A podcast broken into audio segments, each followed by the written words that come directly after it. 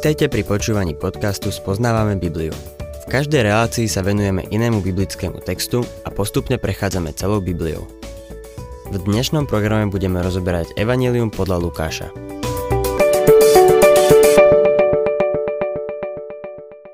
Milí poslucháči, istý popredný farizej pozval Ježiša k sebe domov, aby s ním stoloval.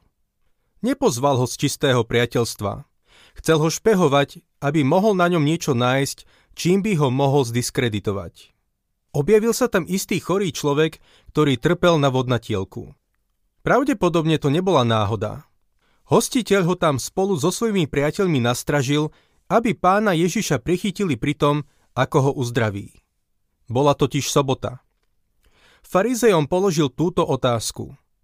Ak niekomu z vás spadne do studne syn alebo vôľ, varí ho nevytiahne hneď v sobotný deň? Nevedeli na to odpovedať. Chorého uzdravil, no napriek tomu sa nechytil do pasce. Toľko krátke zhrnutie z predchádzajúcej relácie. Otvorme si 14. kapitolu Evanielie podľa Lukáša a budem čítať 7. verš. Keď zbadal, ako si pozvaní vyberajú čestné miesta, povedal im toto podobenstvo. Máme pred sebou zaujímavú scénu. V tej dobe nemali na stoloch menovky. Menovky vymyslel asi niekto, komu záležalo na tom, aby mu nábytok vydržal čo najdlhšie. Keď nemali menovky, ľudia sa náhlili k stolu ako blázni, aby si sadli na najlepšie miesta. V tej dobe mali pri stoloch čestné miesta. Keď kuchár zahlásil, podáva sa polievka, všetci preleteli vzdušnou čiarou k stolu. V tej dobe používali namiesto stoličiek pohovky a pri stoloch skôr ležali ako sedeli. Na každej strane stola boli tri miesta, pričom to stredné miesto bolo čestné miesto. Pri každom stole boli teda štyri čestné miesta. Keď išli stolovať, každý sa snažil uchmatnúť si pre seba čestné miesto. Viete si predstaviť tú scénu, ako behali okolo stola, každý sa snažiac uchmatnúť si to najlepšie miesto? Pán Ježiš to pozoroval a rozhodol sa napraviť ich spôsoby. Čítajme ďalej 8. až 10. verš. Ak ťa niekto pozve na svadbu, nesadaj si na čestné miesto, aby medzi pozvanými nebol niekto vzácnejší ako si ty a príde ten, čo pozval teba i jeho a povie ti. Uvoľni mu miesto. Vtedy by si musel s hambou zasadnúť na posledné miesto. Ale keď ťa pozvú, choď a sadni si na posledné miesto. Potom príde ten, čo ťa pozval a povie ti – Priateľu, postup vyššie. Vtedy ti prejaví poctu pred všetkými spolustolovníkmi. Pán Ježiš povedal, keď prídeš na hostinu, nenáhli sa uchmatnúť si čestné miesto. Hostiteľ ho možno zamýšľať pre niekoho iného. Musel by k tebe prísť a povedať ti, uvoľni to miesto môjmu ctenému hostovi. Síce sa posunieš len o jedno miesto, je to trápne. Keď ťa pozve, sadni si na posledné miesto. Nemusíš oň bojovať, pretože ho nikto nechce.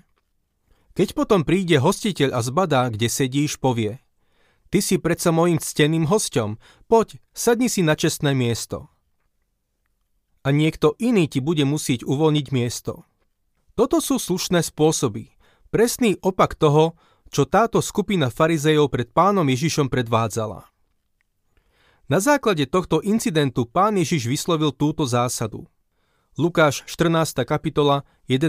verš. Veď každý, kto sa povyšuje, bude ponížený. A kto sa ponižuje, bude povýšený. Toto je dôležitá zásada aj pre nás veriacich. Ďalej pán Ježiš poučuje hostiteľa. 12. až 14. verš.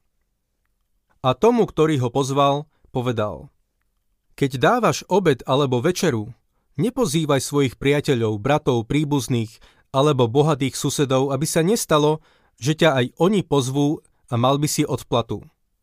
Keď robíš hostinu, pozvi chudobných, mrzákov, chromých a slepých. A budeš blahoslavený, lebo oni sa ti nemajú čím odplatiť a tak dostaneš odplatu pri vzkriesení spravodlivých. Pán Ježiš tu vyslovuje ďalší princíp. Väčšina z nás pozýva k sebe domov tých istých hostí, a na druhý krát ideme na návštevu k ním. A tak sa to opakuje týždeň čo týždeň. Pán Ježiš odsúdil takúto prax. Nie je na tom nič zlé, keď si sem tam pozveš svojich priateľov, ale uvažoval si niekedy nad tým, že by si urobil niečo pre tých, čo nič nemajú? Nebudú sa ti môcť zavďačiť. Nebudú ťa môcť pozvať na oplátku. Skús niekedy dávať bez toho, aby si za to niečo očakával. Predstavme si to napätie na tejto večeri. Začalo to tým, že pán Ježiš uzdravil toho muža s vodnatielkou a stretol sa s nevôľou prítomných. Potom sa zahľadil hosťom priamo do očí a napomenul ich za ich spôsoby. Nakoniec napomenul aj samotného hostiteľa. Som si istý, že vládla napätá atmosféra. Nikto nerozprával. Čítajme 15. verš. Počul to jeden zo spolustolovníkov a povedal mu – Blahoslavený, kto bude stolovať v Božom kráľovstve. Zo strany tohto spolustolovníka išlo o prázdnu frázu, ktorou prerušil trápne ticho. Nikto nič nehovoril a tak povedal Blahoslavený, kto bude jesť chlieb v Božom kráľovstve. Chcel by som tam byť. Opýtal by som sa ho, čo ty myslíš? Pochybujem, že by mi vedel povedať, čo ty myslel. Aspoň som v žiadnom biblickom komentári nenašiel, čo tým myslel. Z jeho strany nešlo o nič viac ako len o zbožné klišé. V konzervatívnych kruhoch sa tak často používajú takéto zbožné frázy. Som z nich už unavený. Jedným z nich je chvála pánovi. Je veľmi dobré chváliť pána, ale je to nudné, keď to niekto stále hovorí, ale vo svojom srdci pritom pána nechváli. Vyhýbajme sa takýmto zbožným frázam. Pán Ježiš tohto spolustolovníka nenechal len tak. Obrátil sa k nemu a povedal mu toto podobenstvo. Lukáš 14. kapitola 16. a 17. verš. On mu však povedal, jeden človek pripravil veľkú večeru a pozval mnohých. Keď prišiel čas večere, poslal svojho sluhu, aby oznámil pozvaným. Poďte, už je všetko pripravené. Na takúto večeru bolo zvykom rozposlať pozvánku ďaleko dopredu. Ale ako sa čas večere blížil, hostiteľ sa ešte pripomenul osobným pozvaním. Boh ti dal takéto pozvanie. Ako s ním naložíš? Boh ťa pozýva k spáse. Na túto hostinu si nemôžeš kúpiť lístok. Ani sa na ňu nemôžeš pretlačiť. Môžeš prísť len z Božej milosti. V liste Efeským 2. kapitole v 8. a 9. verši čítame Veď ste spasení milosťou skrze vieru. A to nie je z vás, je to Boží dar. Nie zo skutkov, aby sa nikto nevystatoval. Na túto večeru môžeme pozvanie len prijať. Jediná vec, ktorá nám môže zabrániť tomu, aby sme sa dostali do neba, je odmietnúť jeho pozvanie. Pán Ježiš tomu spolustolovníkovi povedal – Vravíš, blahoslavený, kto bude stolovať v Božom kráľovstve. To je zbožný nezmysel. Toto ľudia robia s Božím pozvaním. Čítajme ďalej 18. až 20. verš. No naraz sa všetci začali vyhovárať. Prvý mu povedal, kúpil som pole a musím si ho ísť pozrieť. Prosím ťa, ospravedlň ma. Druhý povedal, kúpil som 5 párov volov a idem ich vyskúšať. Prosím ťa, ospravedlň ma.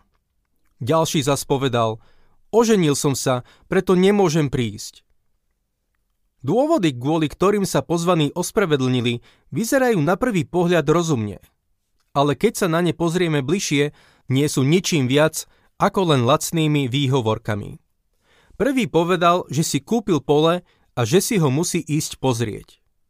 Buď bol klamár alebo hlupák.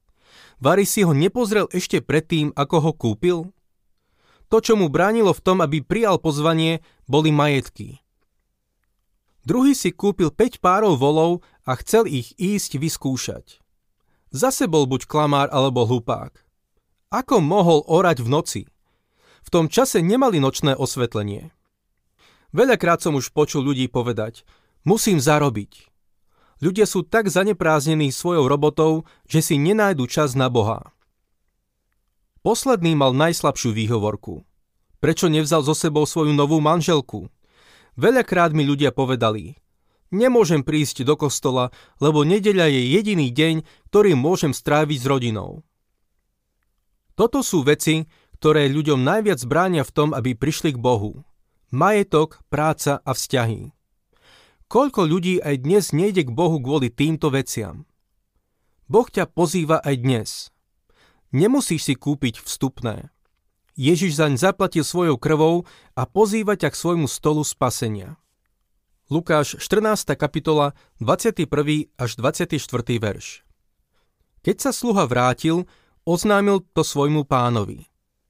Vtedy sa pán domu rozhneval a povedal svojmu sluhovi. Výjdi rýchlo na cesty a do ulic mesta a priveď sem chudobných a mrzákov, slepých a chromých. Sluha povedal, pane, stalo sa, ako si rozkázal, ale ešte je miesto. Na to pán povedal sluhovi, Výjdi na cesty a polné cestičky a koho stretneš, prinúď ho vojsť, aby sa mi naplnil dom. Lebo hovorím vám, že ani jeden z tých, čo boli pozvaní, neokúsi moju večeru. Toto sú tvrdé slová. Ak odmietneš Božie pozvanie, aj On odmietne teba. Nepríjme ťa, pretože si odmietol prijať jeho pozvanie. 25. až 27. verš Raz išli s ním veľké zástupy.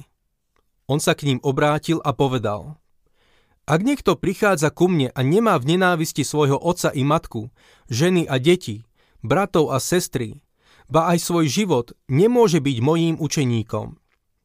Lebo kto ide za mnou a nenesie svoj kríž, nemôže byť mojím učeníkom. Tieto verše hovoria jednoducho o tom, že musíme klásť Boha na prvé miesto. Ježišovi Kristovi by sme mali byť tak oddaní, že v porovnaní s ním by naše ostatné vzťahy vyzerali, ako by sme ich nenávideli. 28. až 30. verš Keď niekto z vás chce stavať väžu, či si najprv nesadne a neprepočíta náklady, či bude mať aj na jej dokončenie? Aby sa mu všetci nezačali posmievať, keď uvidia, že položil základy a pritom nemá na dokončenie stavby. Tento človek začal stavať a nebol schopný dokončiť. Rozhodnutie pre Krista niečo stojí. Bude ťa to niečo stáť byť jeho učeníkom. Dobre si to premysli, milý poslucháč. Predtým, ako sa rozhodneš, mal by si si spočítať náklady. Čítajme ďalej 31. až 33. verš. Alebo keď má ísť král do boja s iným kráľom, či si najprv nesadne a neporadí sa, či sa môže s desiatimi tisícami postaviť proti tomu, ktorý ide proti nemu s dvaciatimi tisícami? Ak nie, vyšle posolstvo, kým je jeho protivník ešte ďaleko a vyžiada si podmienky mieru. Tak nikto z vás nemôže byť mojim učeníkom, ak sa nezriekne všetkého, čo má. Človek je spasený, keď príjme Ježiša Krista ako svojho spasiteľa ale nikdy ho nebude nasledovať a slúžiť mu, pokým nebude ochotný priniesť nejakú obeď. O tom je táto pasáž. Je rozdiel medzi tým byť veriacím a učeníkom. Žiaľ, nie všetci veriaci sú aj učeníci. Na záver dnešnej relácie si ešte prečítajme 34. a 35. verš. Sol je dobrá, ale ak aj soľ stratí chuť, čo jej dodá slanosť? Nehodí sa ani do zeme, ani do hnoja a preto ju vyhodia von. Kto má uši na počúvanie, nech počúva. A zda nič nie je tak zbytočné ako soľ bez slanosti. Kiež by nám pán dal, aby sme neboli neužitoční kresťania. Ak sa vám páči program Spoznávame Bibliu, budeme radi, ak ho odporúčite svojim známym a dáte like alebo nás začnete sledovať na facebookovej stránke Spoznávame Bibliu. A ak vás niečo oslovilo alebo zaujalo, napíšte nám cez Facebook alebo na adresu spoznávame.bibliu zavinač gmail.com.